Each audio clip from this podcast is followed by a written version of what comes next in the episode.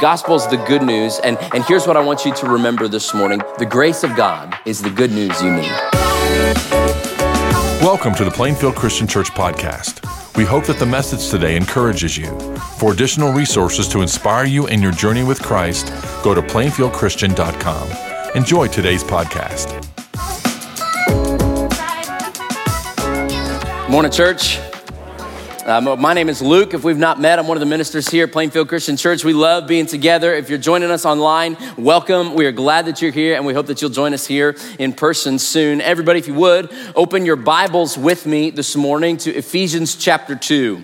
Ephesians chapter 2 is where we're going to be. Uh, like Kyle said, we're walking through this series together as a church through the book of Ephesians. Uh, Ephesians is in your New Testament, that's the back half of your Bible, and it's actually more of a letter than it is a book. A letter written by this guy named Paul, who is one of the leaders of the early church, to a group of Christians in the Roman Empire in the city of Ephesus. And we're calling this series together Sit, Walk, Stand. And so last week we talked about how the Christian life always starts with sitting. It starts with sitting, and, and that right now, at this very moment, Jesus himself is sitting down. That Jesus is seated, the Bible says, because the work of saving us from our sins has been completely accomplished. Now, Jesus said on the cross, It is finished. And when the work is done, you sit down. And so, right now, at the right hand of God the Father in heaven, Jesus himself is sitting down. And for us, the Christian life starts with sitting, not by saying, Hey, do this, but by saying, Hey, it has already been done. And so, last week we talked about how you know, a lot of us grew up with parents who said things to us like, hey, don't just sit there, do something, right? And, and we probably needed to hear that growing up. But now Jesus is saying to us as a church, he's saying, don't just do something, sit there. Just sit there and enjoy what I have done for you. And so the Christian life always starts with sitting, by resting in what Jesus has accomplished. And from there, then we can walk. We can walk the walk of faith and we can stand. We can stand against the enemy. Sit, walk, stand. And today we're just going to walk right down through Ephesians chapter 2 together, verse by verse. And, and we're going to talk about sitting under God's grace, resting in the grace of God. Now, as Christians, we talk a lot about the gospel. That's a word you're going to hear a lot. And that's just a big fancy church word that means good news. Say good news. Good news. The gospel is the good news. And, and here's what I want you to remember this morning. The truth that I believe with all my heart is this the grace of God is the good news you need. I'm telling you, if you hear one thing I say this morning, hear that. The grace of God is the good news you need. Now, would you join me in prayer before we walk down through God's word together? Our Father in heaven, uh, we're so thankful that you are a living God.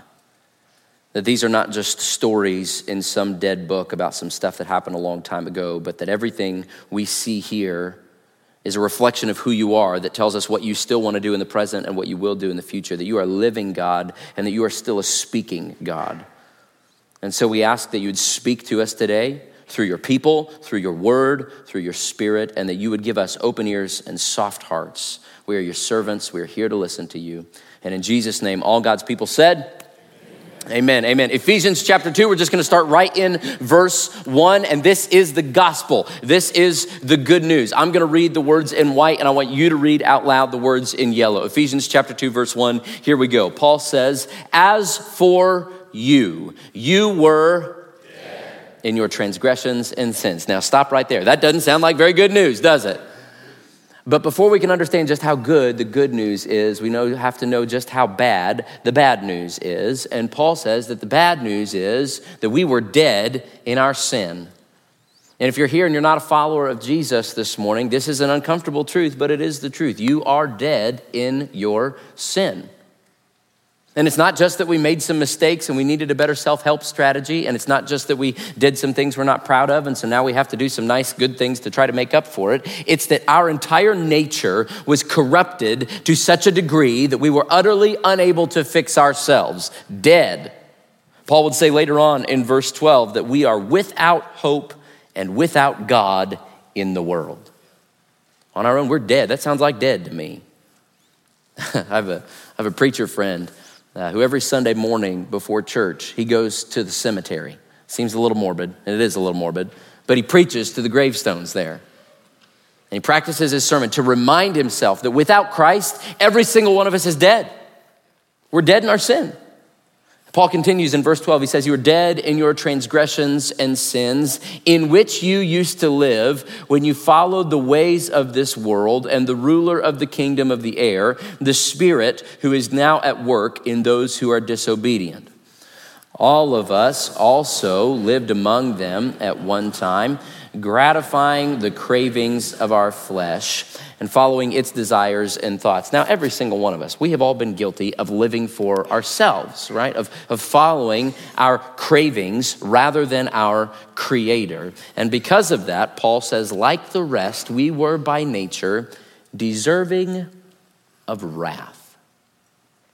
Deserving of wrath. That's a difficult truth it's an uncomfortable reality, though, that we have to acknowledge that you and I, on our own, deserve nothing from God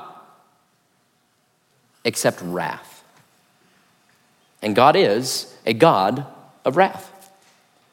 Now, if you want God to judge the wickedness in this world, and I hope you do, if you want God to stand up against the evil that is wreaking havoc on the people that he loves, then that means that God has to be a God of wrath, right?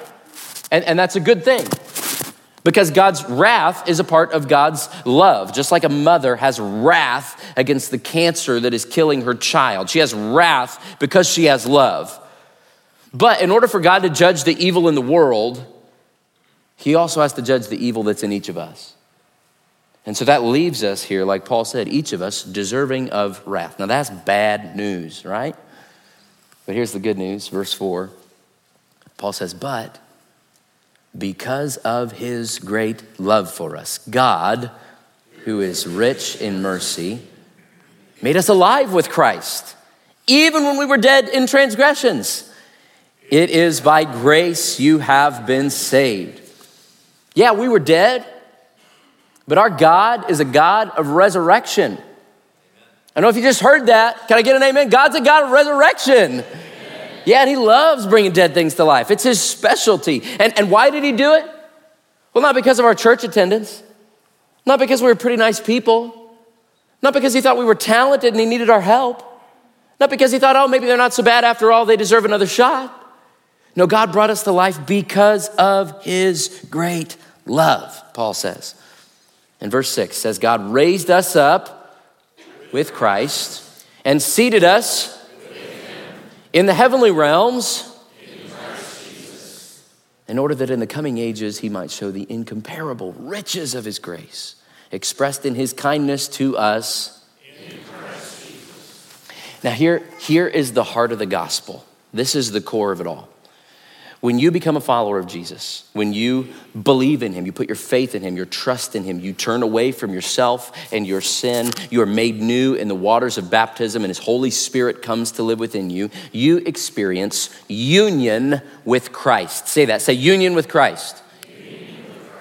And that means that what is true of Jesus becomes true of you. It's like this dollar bill, right? I've got this dollar bill. Now, let's say that I take this dollar and I put it inside of this book. I put the dollar inside this book. Now, the fate of this dollar has become inseparably bound up with the fate of this book. That means that if I take the book home, the dollar goes home with it. And if I put the book in a lockbox, the dollar is safe too. And if I burn the book, the dollar gets burned up too, and I go to jail for committing a federal offense, right? like, like what is true of the dollar or of the book becomes true of the dollar. And the same thing is true with us. What, what is true of Jesus becomes true of you when you are in Christ. The Bible says that when you are baptized, you are buried with Him. And we are crucified with Him. And then when you come up out of those waters, you are raised with Him. And, and Paul said, we talked about last week that right now, at this very moment, we are seated with him. And then when Jesus comes back, we're going to be resurrected like him. And right now, we are safe with him. You have union with Christ. This is amazing. Paul wants you to know that if you're a follower of Jesus this morning, Christ is in you and you are in him. Now, that's, that's a mystery. We could try to mine the depths of that for months and never come to the bottom of it. But here's what I want to talk about specifically How does that happen? How do we get that? Paul says in verse 8, look at this. He says, For it is by grace you have been saved, through faith. And this is not from yourselves, it is the gift of God, not by works, so that no one can boast. Paul knows us, doesn't he? he knows that if we could take any little shred of credit for our own salvation, we would do it. And the good news is, we can't. Because that means that even if we falter, God doesn't. You know, sometimes when I hear people talk about faith, they talk about faith as if even faith is a work. I'll hear people say things like, Man, I'm just in this season where my faith is weak. And, and they start to wonder if my faith is weak, am I, am I in jeopardy of losing my salvation? Now, hear me, let's be very clear. The Bible says that if you do not continue in faith, you can lose your salvation. But ultimately, our salvation is not dependent on the greatness of our faith, but on the grace of our God. It's like an airplane, right?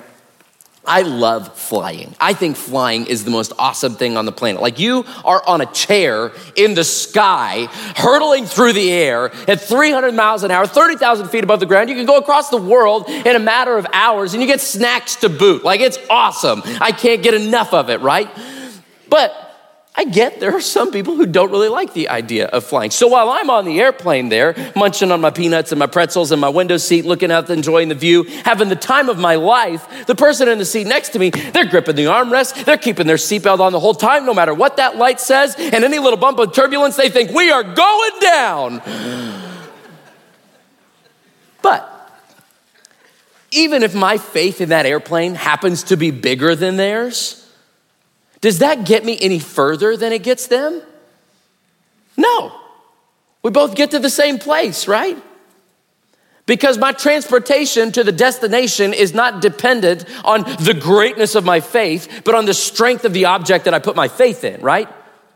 The object of your faith is more important than the amount of your faith. I could have a great amount of faith this morning that if I flap, strap some feathers on my wings and flap my arms real hard, I'll fly across the ocean, but I can promise you it's not gonna end well. The object of your faith is more important than the amount of your faith, and I hope today, I hope that all of your faith, whether it's a big amount or a small amount in this season, I hope that all of it is in the God who made you and the God who sent his son to save you because you will not be saved because of who you are. You will be saved because of who he is. We said earlier that God is a God of wrath, and that's true, and that's good, actually. But look what else God is. At this text we just read, Paul says that God is a God of great love, a God who is rich in mercy, a God who wants to express his kindness to us a God who's rich in grace. The grace of God is the good news you need. And this is the good news that God wants us to sit in and to rest in and to come back to over and over and over again. We never move on from this. The grace of God. We never stop needing the gospel. We never graduate from grace. And I'm convinced that, that one of the lies Satan wants to tell us as a church, particularly right here in the buckle of the Bible Belt, right? One of the things he would love to do to our church is to drag our heart away from the gospel just a little bit, to get us to move on from here. Because if Satan can get you to, to, to get up and to forget your desperate need daily for the grace of God, then he's yanked the foundation right out from under you. And he's got you right where he wants you. And a lot of the time for us as Christians, you know, our greatest danger to hearing the gospel is thinking that we already know what it says. Because we hear this story every week, right? But man, if you drift even a little bit from recognizing that the desperate thing we need every single day is the grace of God, Satan can do it a lot of different ways. He can do it through busyness, he can do it through pride, he can do it through fear, he can do it with a difficult person in your life, he can do it with doubt. He can do it with success. He can do it with curiosity about some other theological topics. He can do it from shame over your sin or your past. And if He can do that, if He can make you forget how desperately you need the grace of God, then He's got you right where He wants you.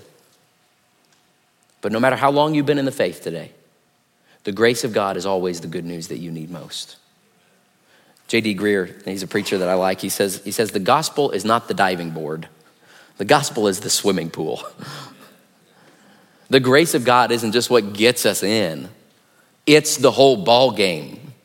We never move on from the gospel. We only go deeper into it. And so, in light of that, in light of the fact that the grace of God is always the good news that we need, I just want to tell you what the grace of God has done for you. I just want to remind you for the rest of our time together this morning of who you are in Christ. So, if you would, rewind with me. Let's go back to Ephesians chapter 1. Ephesians chapter 1 here, because at the beginning of the letter, right after the greeting, Paul just kind of launches into praising God for what God has done through us, to us, uh, through Jesus. Jesus. And, and this whole thing, verses 3 through 14, is one long run on sentence in the Greek, 202 words. Paul would get an F minus in grammar, right? But he gets an A plus in worship.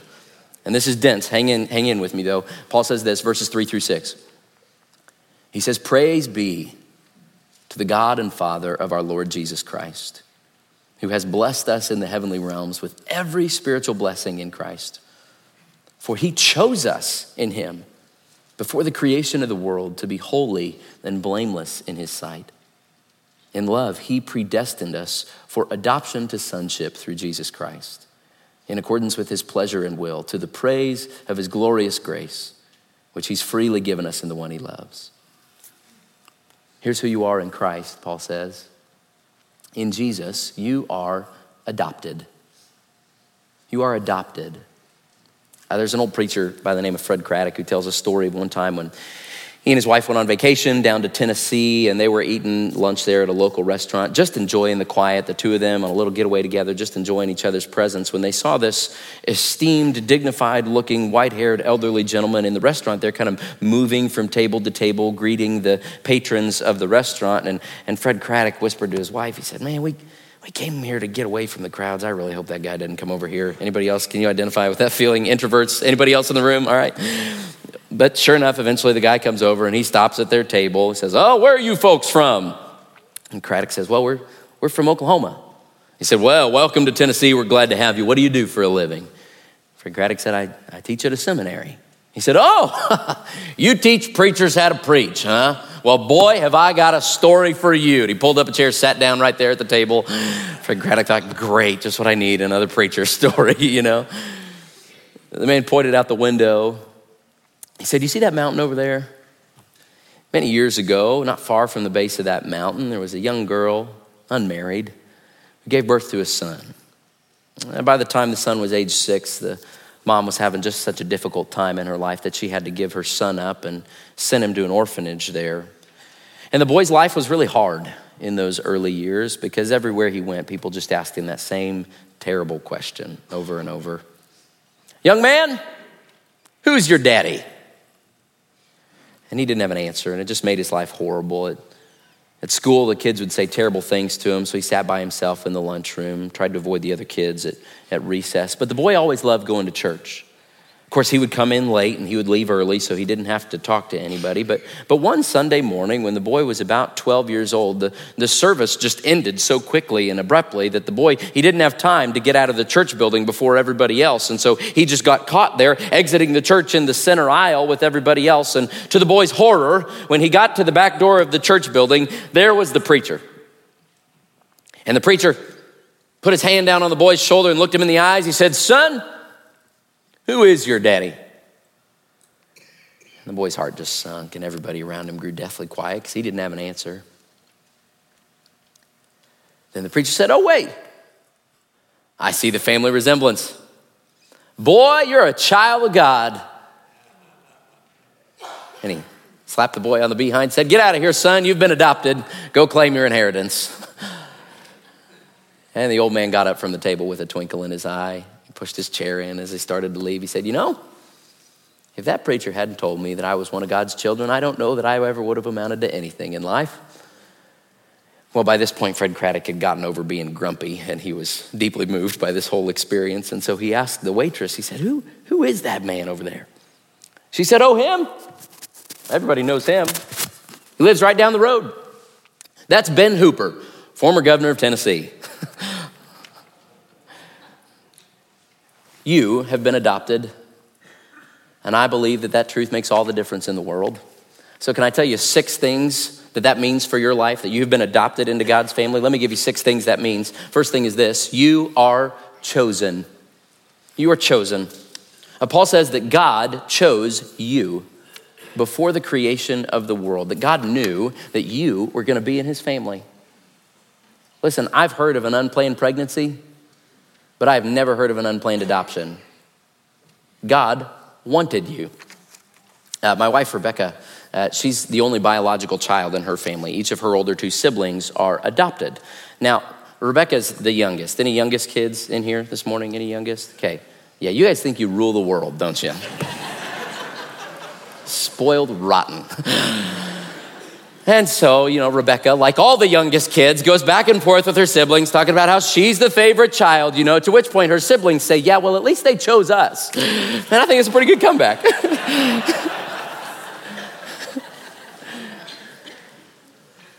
God chose you. You know what that means? That means if God's got a calendar, He's got your birthday circled. If God's got a fridge, He's got your picture hanging on the front. If God drives an SUV, you're the honor student on his bumper sticker. If God's got a heart tattoo on his shoulder, He's got your initials inside. God chose you. He wanted you. He didn't just begrudgingly let you into His family, He wasn't surprised by it. He wanted you from the get go. That's the first thing. God chose you. Second thing is this you have a father. You have a father. Uh, Paul says elsewhere in Galatians chapter 5 that because you are his sons, God sent the spirit of his son into our hearts, the spirit who calls out, Abba, Father. Now, Abba is how a little Jewish baby would say, Dada. You have a dad. You have a heavenly father in heaven who loves you. Now, I'm aware that as we're using this family metaphor today, some of you grew up with deeply dysfunctional family experiences. And some of you have, have fathers who inflicted a whole lot of pain on you. And that's a difficult word for you to hear. And even those of us who grew up with good um, earthly fathers, uh, there were still times that they were too busy. And there were still times where we wondered whether or not they were actually listening to us. And there were still times that they didn't give us the affirmation that we needed. And those of us who are fathers, we know that try as we might, we're going to fail our kids in all those ways too. But the good news is for you and for your kids and for your grandkids, they have a perfect Father in heaven. You have a perfect Father in heaven who's always with you, always ready to listen to you, who's always ready to shower you with his affection. You are chosen and you have a Father. And the third thing is this you have a family. You have a family. And notice that throughout this text, Paul's not using individual language here. This is communal dialogue. This is, this is family talk. He's saying, hey, God chose us. We've been adopted. Jesus starts the Lord's Prayer by saying, Our Father in heaven, not just my Father in heaven. Listen, when you are saved by God's grace, you are adopted into God's family. So look around the room here, real quick. Just look around the room. It's okay. Look around the room. You don't have to look at me. Look around. Like it or not, you're stuck with us. like these are the people you're going to be spending eternity with. So you better get used to it right now, okay? And like any family, we got some weird uncles and we got some crazy cousins. but I'm thankful that we get to do this thing called faith together. You're chosen, you have a father, you have a family. The fourth thing is this you have an inheritance. You have an inheritance. And my in laws have started having the conversation with us now about what's going to happen after they're gone. So we're talking about the estate and all this stuff and dividing everything up and all that. And, and do you think that just because my wife Rebecca is the only biological child, her adopted siblings are going to get cut out of the will? No, as much as she might like that, they're not, you know? kidding. You know, they're, they're walking around with great confidence and great assurance saying, Yeah, I'll take the pool table, I'll take the motorcycle when you die. Can I have the kitchen table? Like they know they're gonna get what's coming to them. And you can have that same amount of confidence. Because Paul says this in Romans chapter 8. He says, The Spirit Himself testifies with our spirit that we are God's children. That means part of the Holy Spirit's job in your life is when you doubt to just remind you that you're a child of God Paul says, now if we're children, then we are heirs, heirs of God and co heirs with Christ. If indeed we share in his sufferings, in order that we may also share in his glory. Remember, we are in Christ. So when you got adopted into this family, you are going to get to inherit everything that Jesus inherits. Jesus is the son, but you get to benefit from his inheritance. That means that alongside him, you're going to get to inherit resurrection. That alongside him, you're gonna get to inherit new bodies in a new remade world without sickness or mourning or crying or pain. That means that not only that, we're gonna get to reign with him over the new creation. Everything that Jesus inherits, we're gonna inherit too. And the fifth thing is this you have assurance. In case you ever doubt, here's what Paul says in Ephesians 1 13 and 14. He says, When you believed, you were marked in him with a seal the promised Holy Spirit, who is a deposit guaranteeing our inheritance until the redemption of those who are God's possession to the praise of his glory. That means that the presence of the Holy Spirit in your heart right now, guiding you, comforting you, convicting you, that is the proof that you are in Christ, that Christ is in you, and that you will receive the inheritance he has promised you. God's not going to change his mind, he's not going to back out on the adoption. He's keeping you. You're chosen, you have a father, you have a family, you have an inheritance, you have assurance. And the sixth thing is this you are forgiven. You're forgiven. We're going to close right there. I'm going to invite my friend Jake to come on out here with me right now.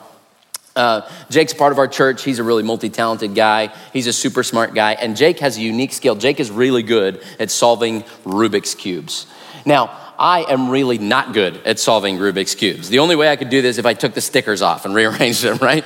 But the great part about having a friend like Jake is no matter how many times I mess this thing up, he keeps fixing it over and over and over and over and over again. Every time I mess up, he takes it back and he fixes it. And that's what Paul says. That's what the forgiveness is like that we get from God because we are in Jesus. Look at this Ephesians chapter 1, verses 7 and 8 says, In him we have redemption through his blood, the forgiveness of sins, in accordance with the riches of God's grace that he lavished on us.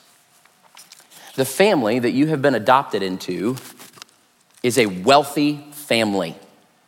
They are rich in grace. Now, I grew up in a family of six kids, which is kind of like growing up in a pack of ravenous wolves.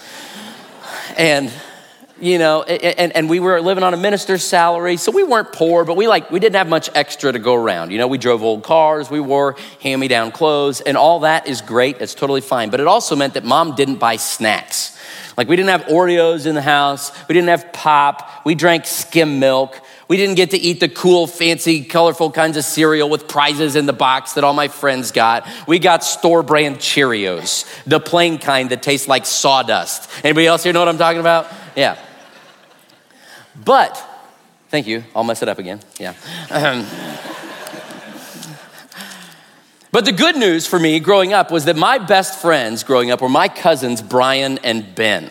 And, and all summer long and a bunch of weeks and weekends, I'd go up to work on the farm with Brian and Ben, and I get to stay at their house. And I get to go on vacation with their family. And my Uncle Matt and Aunt Laura are here today. And let me tell you, things were different in their family. When we went out to eat, we didn't even have to order off the dollar menu.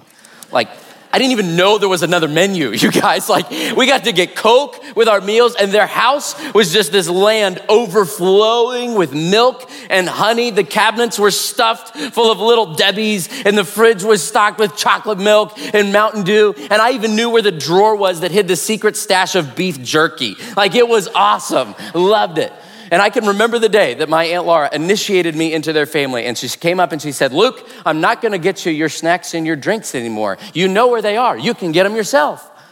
And I swore I thought I had died and gone to heaven. Like, this is amazing. And the family that you have been adopted into is a rich family, Paul says, rich in grace.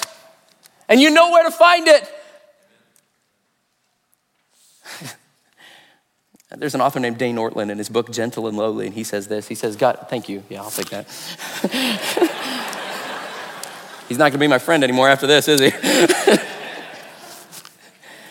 Dane Ortlund says, God is a billionaire in the currency of mercy. And the withdrawals we make as we sin our way through life cause his fortune to grow greater, not less.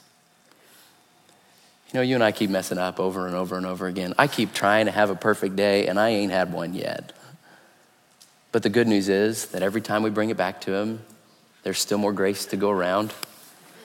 Do you get it? Let's try one more time. and there is more grace in God than there is sin in people. John chapter 1 verse 16 says, For from his fullness we have all received grace upon grace, upon grace, upon grace, upon grace, upon grace. You know what this means? This truth that the grace of God is the good news you need, that you've been adopted through the grace of God into his family, that you were chosen, you have a father, you have a family, you have assurance, you have an inheritance, that you're forgiven. This means that you are not somebody that nobody wants. This means that you are not somebody who has to wonder if this time you've gone too far, if this time God's forgiveness is gonna run out on you. This means that you are not somebody who has to sit back while everybody else has all the fun and you get left out while everybody else gets the good life. This means that you are not somebody who has to do life alone and that you're just stuck out in the cold by yourself. This means that you are not somebody who is stuck in old hurts and habits, unable to grow or to change. This means that you are not somebody who is defined by your worst moment. And this also means that you are not somebody who's defined by your best moment. This means that you are somebody who is defined by the God who made you and the God who sent his son to save you and the God who, through his great and glorious grace, has adopted you into his family. And that's the good news that you always need most. And you know what? It's all free. Guess how much I'm paying Jake to do this? Not a dime. Everybody tell Jake thank you.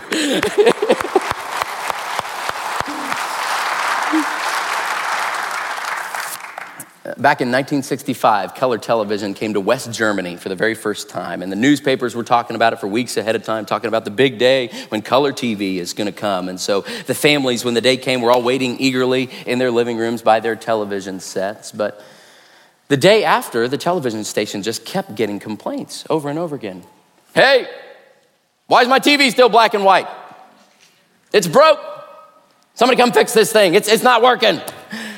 And so, one by one, the television, station had to send out letters patiently to each customer saying that actually they were, in fact, broadcasting in color, but that each household's ability to see in color depended on their equipment.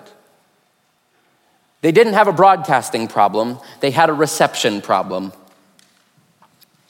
And when Jesus died on that cross, he offered grace to everybody.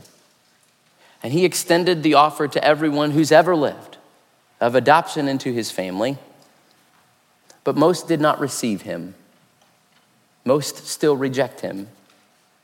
John chapter 1 says, He came to that which was his own, but his own did not receive him. Yet to all who did receive him, to those who believed in his name, he gave the right to become children of God Children born not of natural descent, nor of human decision or a husband's will, but born of God. And so, my question for you this morning is this Will you receive him? Um, if there are those of you in the room this morning and, and, you're not sure if you're in Christ, or maybe you know you're not in Christ, if you're not a follower of Jesus today, I want you to know that there's grace that is waiting for you, and you have a Father in heaven who is excited to adopt you into his family. And we would love to talk with you. I'll be up here the rest of the service, or you can always go to mypcc.info, fill out the baptism card, or talk to a godly friend, talk to a group leader. But God is waiting to shower you with His grace, and we want you to know Jesus so that you can know the joy of being adopted into His family. And if you are a follower of Jesus today, if you are in Christ, if you have received Him, then we get to receive Him all over again together, like we do every week where we come to this moment and the bread and the juice remind us week in and week out that the grace of God is always the good news we need most. And we'll take this little piece of bread and we'll be reminded of Jesus' body that was whipped and beaten and nailed on a cross so we could experience that forgiveness over and over and over again. And we'll take this little piece of this little cup of juice, it represents his blood, and we will thank him for washing us clean from our sin, for adopting us into his family. So I'll give you a moment now to take the bread on your own. And then in a couple moments, we'll pray together and we'll take the juice together as we taste his grace. Thank you for listening to the podcast today.